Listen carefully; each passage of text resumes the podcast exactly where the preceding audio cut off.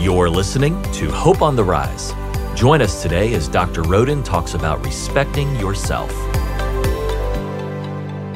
My grandmother taught me four kinds of respect.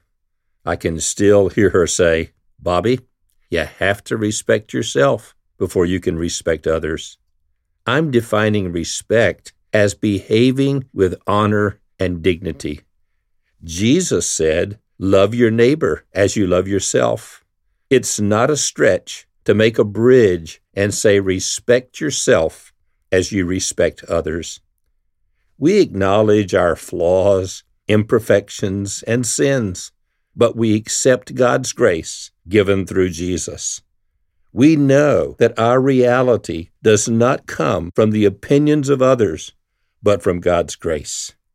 As God's children, we are God's workmanship, created in Christ Jesus to do good works, which God prepared in advance for us to do. Ephesians 2:10. So who told you that you're not valuable?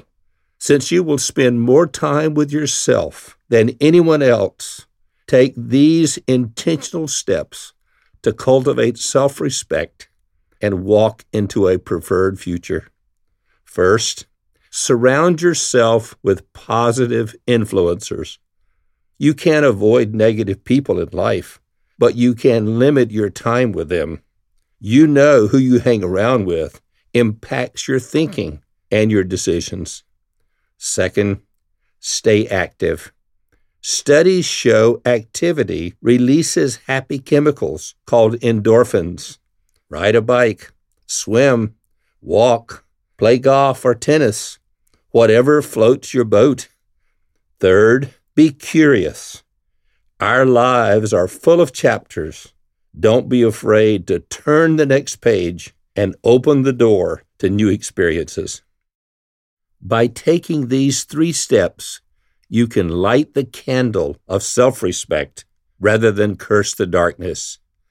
I've been around long enough to know that you can make a difference wherever you are.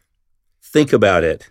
Self respect is the greatest gift you can give yourself.